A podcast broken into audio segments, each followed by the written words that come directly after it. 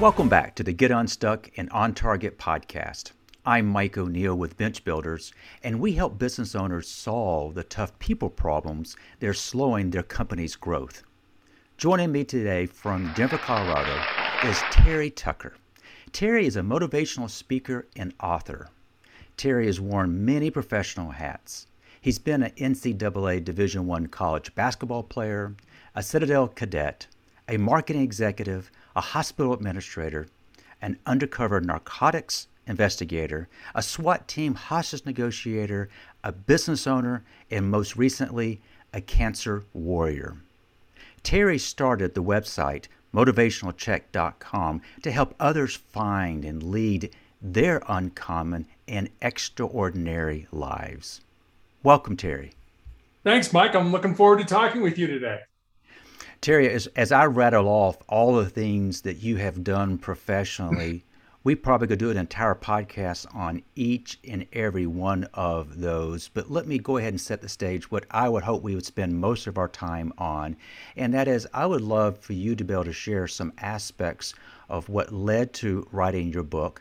The name of the book is Sustainable Excellence 10 Principles for Leading Your Uncommon and Extraordinary Life. And before we get into that, I rattle through life experiences professionally but then I ended on Cancer Warrior. Would you share for our listeners a little bit about your cancer journey? Sure. So 2012, as you mentioned, I, I, was a basketball coach. I was a girls' high school basketball coach in Texas, and I had a callus break open on the bottom of my foot, right below my third toe. And being a coach, you're on your feet a lot, so I didn't give it much thought initially. But after a couple weeks, it didn't heal. I went to see a podiatrist, a foot doctor friend of mine, and he took an X-ray and he said, "Terry, I think you have a little cyst in there, and I can cut it out." And he did, and he showed it to me, a little gelatin sac with some white fat in it. Nothing, you know, no dark spots, no blood, nothing that gave either one of us concern. But he sent it off to pathology.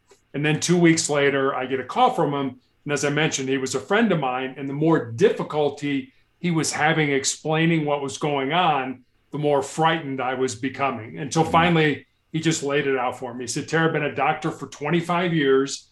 I have never seen this form of cancer. You have a mm-hmm. rare form of melanoma that appears on the bottom of the feet or the palms of the hands. And he recommended that I go be treated at MD Anderson Cancer Center in Houston. And I did. I had the bottom of my foot excised, the tumor cut out, had all the lymph nodes in my groin removed and then when I healed, my oncologist put me on uh, a drug treatment called interferon. And I took a weekly interferon injection for almost five years. The downside of the interferon was that it gave me severe flu like symptoms for two to three days every week after each injection. So imagine having the flu every week for five years. And that wasn't uh, a cure, that was just to keep the disease from coming back, which eventually it did because I had to stop the interferon in 2017 because I ended up in the intensive care unit with a fever of 108 degrees, which again, usually is not compatible with being alive. But I was at a level one trauma center and they were able to stabilize me. So that was 2017. 2018 had my left foot amputated because of the cancer.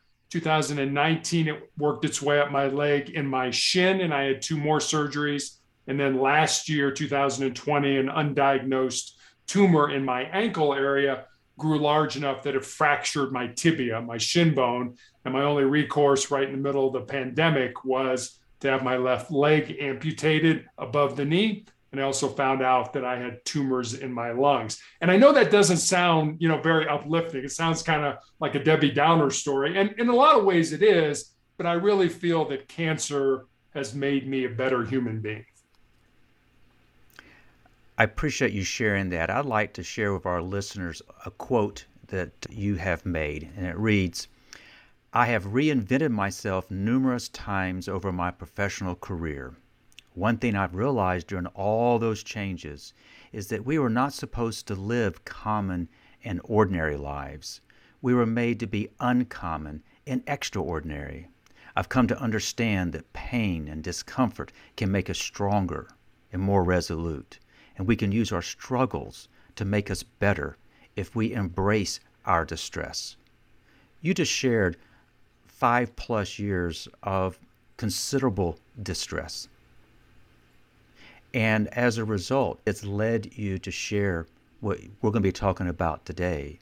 You, you've not only written a book, but you've also introduced me to what you characterize as the four truths. May we start with that? Would you share with our listeners the four truths? Sure. The, the four truths are what I've learned, I guess, over, you know, since 2012, I guess almost 10 years now of this cancer journey. And the way I describe them or the way I feel about them is they're kind of the the bedrock of my soul. They're a good place to to build a life off of. And and I'll give them to you. I have them on a post-it note here on my desk. I see them every day, and they're they're just one sentence each. So the first one is control your mind, or your mind is going to control you. Hmm. The second one is embrace the pain and the difficulty that we all experience in life and use that pain and difficulty to make you a stronger and more determined individual. The third one is is more of a I guess a legacy truth for lack of a better word. I think it's important for all of us to to you know consider the end game, you know how we're going to die and and what are people going to say about us at our funeral. And the third one is this, what you leave behind is what you weave in the hearts of other people. And then the fourth one is pretty self-explanatory. It's this. As long as you don't quit, you can never be defeated. So, like I said, I use those four truths to kind of guide my life and help me make decisions on what therapies I, I, I should consider I should take and and you know what projects I should be involved in, you know, when I'm not in therapies and things like that. So for me, they work.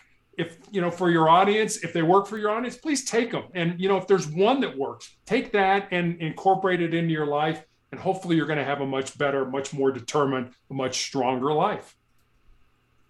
I love those. Now, these four truths are these truths that have spoken to you that you kind of just kind of put together and they kind of are those four pillars that you try to live your life day to day by?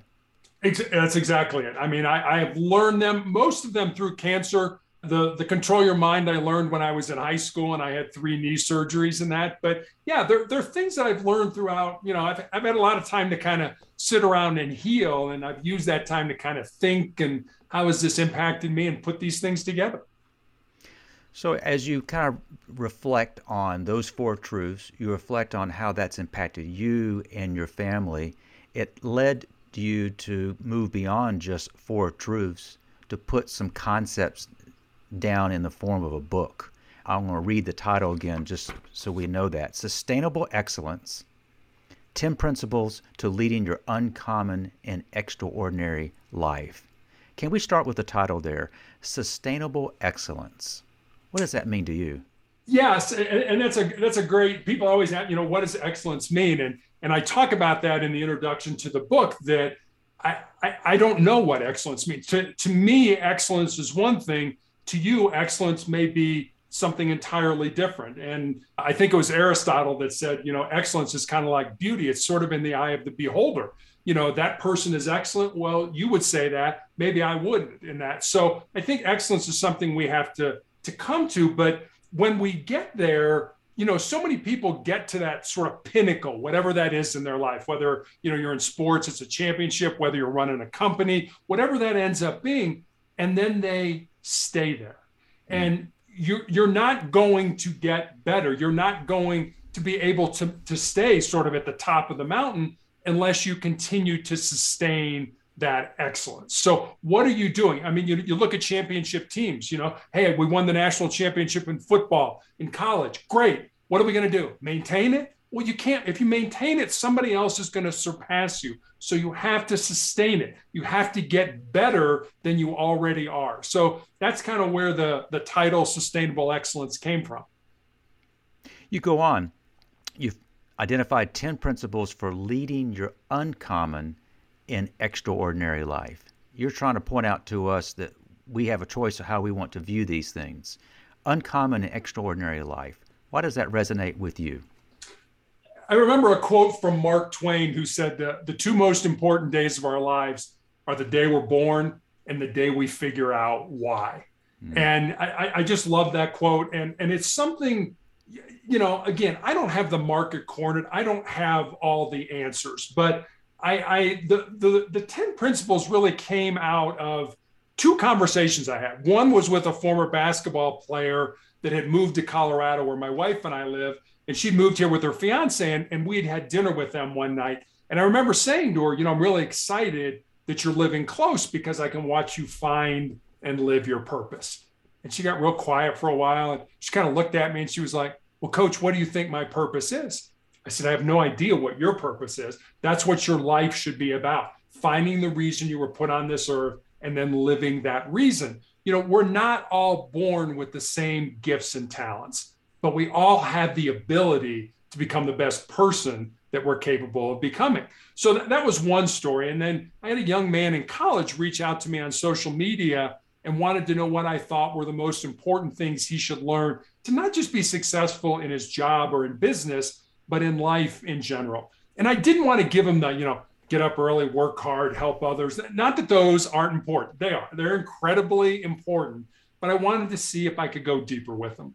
So I thought about it for a while. I took some notes and eventually I had these 10 thoughts, these 10 ideas, these 10 principles, and I sent them to him. And then I stepped back and I was like, well, you know, I've got a life story that fits underneath this principle, or I know somebody whose life emulates this principle. So, literally, during the time I was healing from the amputation of my leg, which was about a three month period between that and when I started chemotherapy for the tumors in my lungs, I sat down every day at the computer and I built stories underneath each of the principles. And they're real stories. I mean, they're they're real people who, you know, exemplify what those principles mean. So I, I don't want people to think that, oh, you just made this up. No, these are real people that actually did this. And and so that's pretty much how sustainable excellence came to be. I love that story. We went down the path of finding your why. Have you found that your why has changed? And if so, how?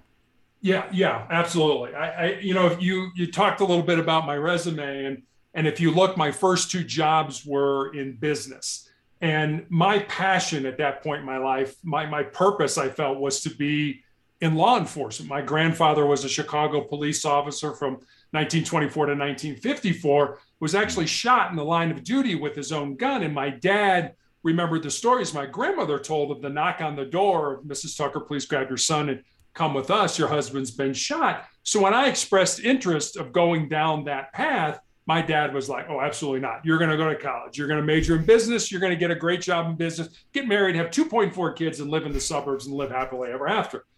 Great, but that's the that's what my dad wanted me to do. It's not what I wanted to do. So when I graduated from college, I ended up finding that first job in the corporate headquarters of Wendy's but the downside was I spent the next three and a half years living with my parents, helping my mom care for my father and my grandmother, who were both dying of different forms of cancer. So I had a choice. I graduated from college. Should I say, hey, dad, sorry, I got to go blaze my own trail? Or out of respect and love for you and all you and mom have done for us, I will do what you want me to do. I will go into business. So those first two jobs were I did for my father. And then I sort of joke, I did what every son did, good son did, wait until my father passed away, and then I followed my own dreams. And so I switched at 37 years old to a career in law enforcement. So I felt that was my purpose. I always felt it was my purpose, and I was able to do that. Today, I think my purpose, as I'm more than likely coming to the end of my life, is to put as much goodness, as much positivity, as much motivation, as much love back into the world as I can. And it's conversations like you and I are having that hopefully make a difference in the lives of the members of your audience. And if they do that, for me, today's been a good day. Well, it's already been a good day for me by just spending time with you as we record this podcast. You shared professional journeys that took turns. You were able to pursue a passion but one of the things you're doing now is spreading that sense of you can do this, that sense of optimism, but you have peppered into it just real world. And the real world issues that you are currently deal with are real with a capital R. When you are asked to speak as a motivational speaker, I know that you have stories that you can share. You can take them straight out of your book. But what do you find when you are wanting people to really connect with what is you're sharing with them, something that would stick with them? What do you find resonates such that as a motivational speaker that you know you've made a difference in their lives? I, I think the, the most important thing when you're speaking to anybody is you have to be honest and you have to be genuine. And I, like I said, I, I don't I don't have all the answers. You know, I don't have the market cornered. I remember many months ago I read a, a great book called Legacy, which is about the the New Zealand national rugby team, who by all intents and purposes are the most successful sports franchise in any sport in any country of all times. And they're called the All Blacks because their uniforms are all black. And, and I'm reading this book and I, I took four pages of notes. And here's this elite group of individuals. And when they add a member to their team, what they add is, you know, I'm thinking, well, you know, I don't know anything about rugby, but you're going to add a player that's technically good at whatever spot on the on the the the team they're supposed to fill. But that's not what they do. They hire for two things. One is character. What kind of a person are you? You know, not, not what kind of a player are you? What kind of a person are you outside of this game? And two, they hire for humility. You know what? I don't have all the answers. I don't know everything. And I think their their feeling is that's okay. You don't have to know us together, when we come together as a team, we will figure that out. So, you know, the kind of bravado that you see a lot in professional sports of, you know, hey, look at me, it's all about me and that kind of stuff. That's not what they're about. And I guess maybe that's the reason they're one of the most successful sports franchises in history because it's not about the individual, it's about the team collectively. And that's one thing I've learned playing, you know, team sports my entire life, starting about nine years old and playing up through college. The importance of being part of something that's bigger than you. You know, you know, as, as a teammate, if you don't do your job, not only you're letting yourself down, you're letting your teammates down, your coaches down, your fans down, etc. And if you think about it, the biggest team game that we all play is this game of life. So, you know, when I go for my my clinical trial treatments, I know those treatments probably are not going to save my life, but they may save the life of somebody five or 10 years from now. And that to me is being part of something that's bigger than yourself. And I, I guess I'll end with this. You know, a lot of times in life, we have two handles that we can we grasp things with. You know, okay, I, I've, I'm I'm going to treatment. Do I have to go to treatment? or do I get to go to treatment? Mm. For me, you know, I mean, yeah, treatments suck, pardon my French, but you know what? I get to do that because by getting to do that, I am hopefully having an impact on somebody that I never even know, but that gives my life a little bit more meaning. You have shared a number of sports analogies. The name of our business is Bench Builders. So you know that I kind of light up with that. That is really a play on the critical importance of the strength of your bench, bench strength, who you can put into the into the game. You mentioned the All Blacks and that they're looking at humility as a characteristic. As I step back and I'm, and I'm just thinking about what you just said, these are perennial champions. They have a legacy as being, and they are looking for not just talent, but humility. I suspect that what you have dealt with has humbled you in the process. But you also some, said something about just genuineness and transparency. I'm looking at you as we're recording this, I'm looking at you straight in the eye, and you're doing the exact same thing back. Your willingness to share what for many people is a very private journey, and your willingness to share that, you get to share that story. And I love the way you that you kind of kind of phrased it. You know, Terry, as we've kind of looked at the different things we could discuss, you've written a book. In writing the book, where you took those 10 things and you elaborate um, on them, what might have been some ahas that you had that that you realized in writing a book that might not have happened otherwise? Yeah, that's a that's a great question. I you know having written a book, it's I've never I've never given birth, and I'm very glad I haven't. But that's the closest I've I've ever come. And I remember, you know, it was I, I worked with a publishing company. I did not self-publish the book, and there were editors along the process, and there were three different editors, and they you know, they would be like, well, here you should expand on this, or you should take this out, or you should, and and I would get initially somewhat indignant, like, how, how, dare you? T-? I mean, this is my book, and and things like that, and and I would always say, okay, let me sleep on it, and I'll let you know in the morning. And 99.9% of the time, I would do exactly what they told me to do because I, I kind of looked at it like they were the experts. I was not. I had no uh, understanding of publishing and how it worked, and I wanted it to be the best book that I could possibly put out there. So why would I be, you know, you, you have to let go at some point in your life of, certain things and let the experts take care of that. I mean, I, I when I was coaching basketball, you always had one or two parents, one or usually dads that, you know, thought they knew more about basketball than I did. And, and so I, I really kind of stressed that at my parent meetings. It's like, look, I won't come to your job and tell you how to do yours if you don't come to mine and tell me how to do mine. You know, don't it. coach from the stands, you know, that kind of an attitude.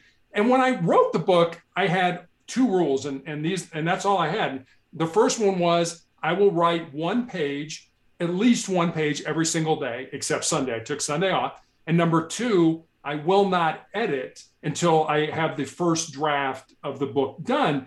And, you know, there were days when I sat down at the computer and I wrote absolute garbage. It was, mm. I, am writing and I'm like, why am I writing this? This is terrible. But then the next day, I wrote something that was better or something that I thought, well, this is good.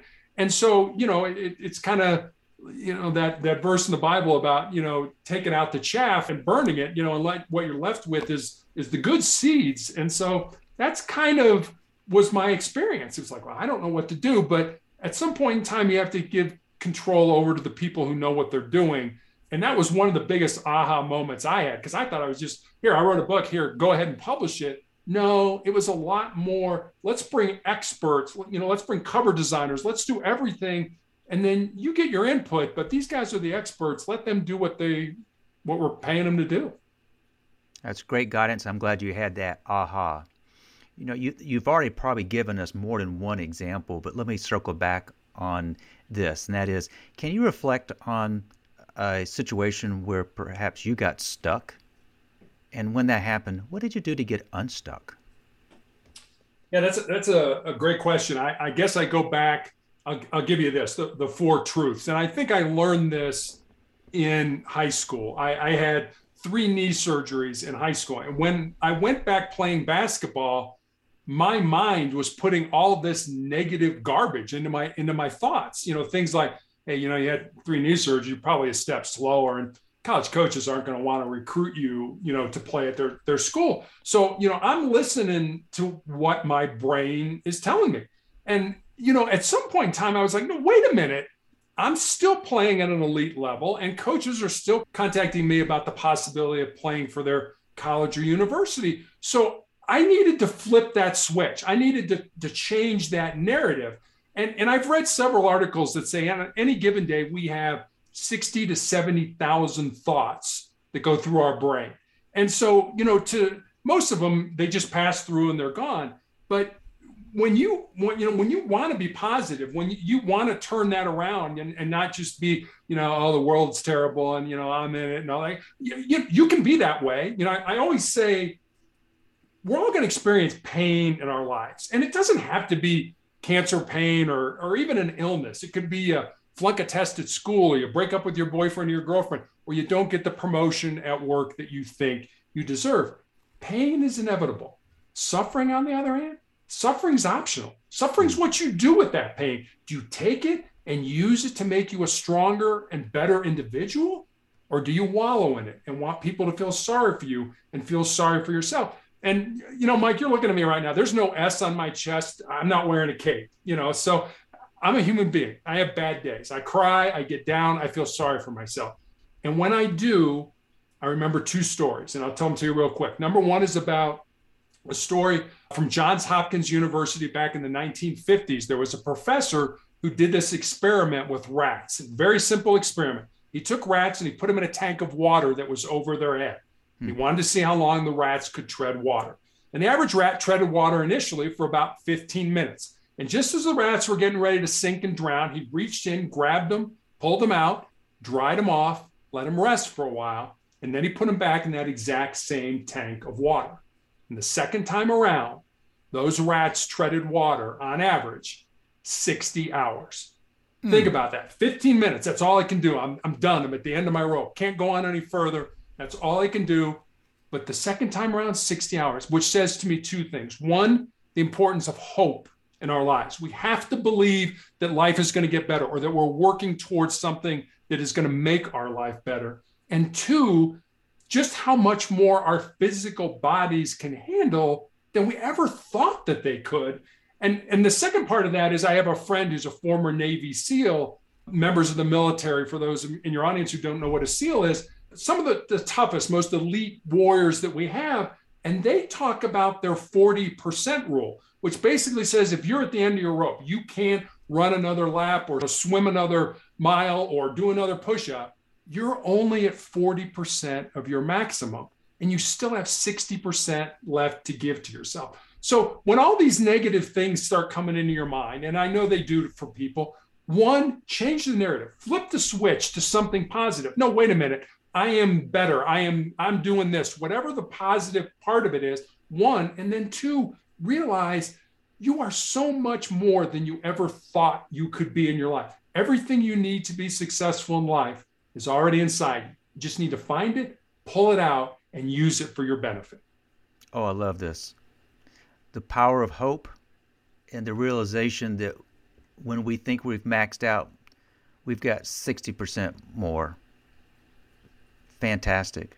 You know, as you kind of reflect on what we have discussed and the kinds of things we could have discussed, what might be takeaways do you want to make sure our listeners have regarding Terry Tucker and our conversation. I, will leave you with this one last story. I, I've always been a big fan of westerns growing up. You know, my mom and dad used to let me stay up and watch Gunsmoke and you know Bonanza and Wild Wild West. 1993, the movie Tombstone came out. You may have seen it. Very popular movie. Starred Val Kilmer as a man by the name of John Doc Holliday and Kurt Russell as a man by the name of Wyatt Earp. Now, Doc Holliday and Wyatt Earp were two living, breathing human beings who walked on the face of the earth. They're not made up characters for the movie. And Doc was called Doc because he was a dentist by trade, but pretty much Doc Holliday was a gunslinger and a card shark. And Wyatt had been a lawman his entire life. And these two men from entirely opposite backgrounds form this very close friendship. And at the end of the movie, Doc Holliday is dying at a sanitarium in Glenwood Springs, Colorado, which is about three hours from my house. The real Doc Holliday died at that sanitarium. He's buried in the Glenwood Springs Cemetery. And Wyatt, at this point in his life, is destitute. He has no money, he has no job, he has no prospects for a job. So every day he comes to play cards with Doc, and the two men pass the time that way. And in this scene, they're talking about what they want out of life. And Doc says, You know, I was in love with my cousin when I was younger, but she joined a convent over the affair. But she's all that I ever wanted. And he looks at Wyatt and he says, What about you, Wyatt? What do you want? And Wyatt kind of nonchalantly says, I just want to lead a normal life. And Doc looks at him and says, There's no normal, there's just life. And get on with living yours. Mike, you and I know people out there that are like, you know, they're holding back. When this happens, I'll have a normal life. When that happens, I'll have a successful life. When this happens, I'll have a significant life. What I would say to you is don't wait. Don't wait for life to come to you. Get out there, find the reason you were put on the face of this earth, and live that reason. Because if you do, at the end of your life, I'm going to promise you two things. One, you're going to be a whole lot happier. And two, you're going to have a whole lot more peace in your heart. I love it. It's pretty clear why you named your website motivationalcheck.com, but I'd, I'd like to ask motivationalcheck.com. Can you explain that term check and how that fits into motivational check? Yeah, when I was in the police academy, our defensive tactics instructor was was kind of uh, I, I, don't even know what the word is. He, uh, unconventional, I guess, would probably be the best way. I mean, he, he used to have us bring a photograph of the people we love the most to class, and as we were learning to defend ourselves, we were to look at that photograph because he reasoned you'll fight harder for the people you love than you will fight for yourself. And the other thing he did was he he instituted that phrase motivational check so that whenever any of us got to the point where you know we were tired we, we didn't feel good we hurt whatever it was we could just scream out motivational check and the rest of the class would respond with an 84 we were the 84th recruit class just to let that person know it's like hey we're all hurting. We're all in this together and we're going to get through it together. So when i was looking for a, a name a title for my my blog basically I, I thought motivational check would just be perfect and everybody seems to like it. Well, I like it. It's memorable, and I know our listeners will want to go and check that out. Terry, if they want to reach out to you to connect online, what's the best way for them to do that? Probably the easiest way is, is to go to motivationalcheck.com. Uh, you can get access to my book there. You can get access to my social media sites. You can leave me a note or a message. So, motivationalcheck.com would probably be the easiest way to get to me. All right, we will include that. I will also include, if you're okay with this, your LinkedIn profile, so if people want to connect with you there as as well. Terry, thank you for sharing from your heart. Thank you for sharing your passion and sharing your why. Well, Mike, thanks for having me on. Like I said, hopefully our conversation is going to make a difference in somebody's life. And if it does, today has been a great day. Well, I can already assure you it has been a good day for me, and it'll be a good day for those who actually listen. Thank you. I also want to thank our listeners who will be listening to this podcast and who have joined us today. Every Thursday, we upload the latest episode to all the major platforms. So if you haven't already, please subscribe. Got a question for our listeners. Are people problems keeping you up at night? If yes, let's talk. Head to bench-builders.com to schedule a quick call. We'll explore ways to help you solve your people problems so you can again focus on growing your business. So I want to thank you for joining us, and I hope you've picked up some tips from Terry that'll help you get unstuck and on target. Until next time.